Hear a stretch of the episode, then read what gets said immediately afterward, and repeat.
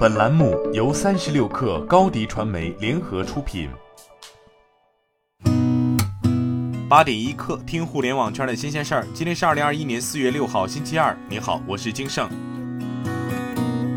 财联社消息，据灯塔专业版实时数据。截至四月五号中午十二时五十六分，二零二一年清明档总票房正式突破七亿元，打破清明档票房影史最高纪录，并持续刷新。其中，《我的姐姐》《哥斯拉大战金刚》两部影片票房占档期总票房超过八成。三十六氪获悉，腾讯视频 VIP 微博宣布，自四月十号零点起实行新的 VIP 价格。新价格将调整为连续包月二十元，包季五十八元，包年二百一十八元；非连续 VIP 月卡三十元，季卡六十八元，年卡二百五十三元。自二零二一年清明节起，快手将陆续上线悼念账号一期、二期功能，包括但不限于逝者用户的生卒年份显示、蜡烛标记、设置账号委托人等。快手成为行业内首家上线悼念账号功能的短视频平台，后续将进一步探索数字遗产处理问题。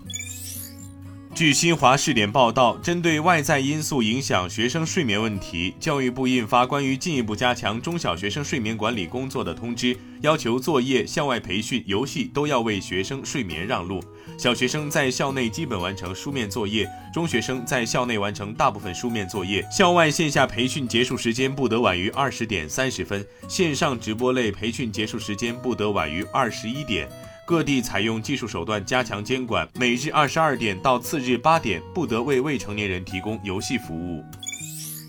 太平洋未来科技宣布，已于二零二零年完成 A 轮融资二点五亿元，A 一轮主投方为创梦天地，A 二轮主投方为格致产业发展。A 轮次融资完成后，太平洋未来科技将持续投入于产品研发及技术迭代，并不断拓展应用场景，布局落地全国及全球市场。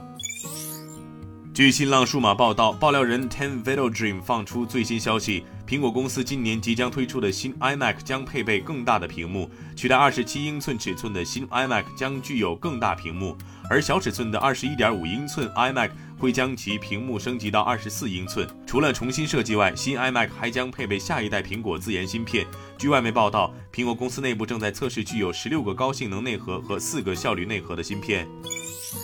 新浪科技四月五号上午消息，LG 电子昨天证实，该公司正准备退出智能手机业务。LG 在一份声明中表示，这一决定将使公司的资源集中在增长的领域，例如电动汽车部件、联网设备、智能家居、机器人技术、人工智能和 To B 解决方案的服务与平台。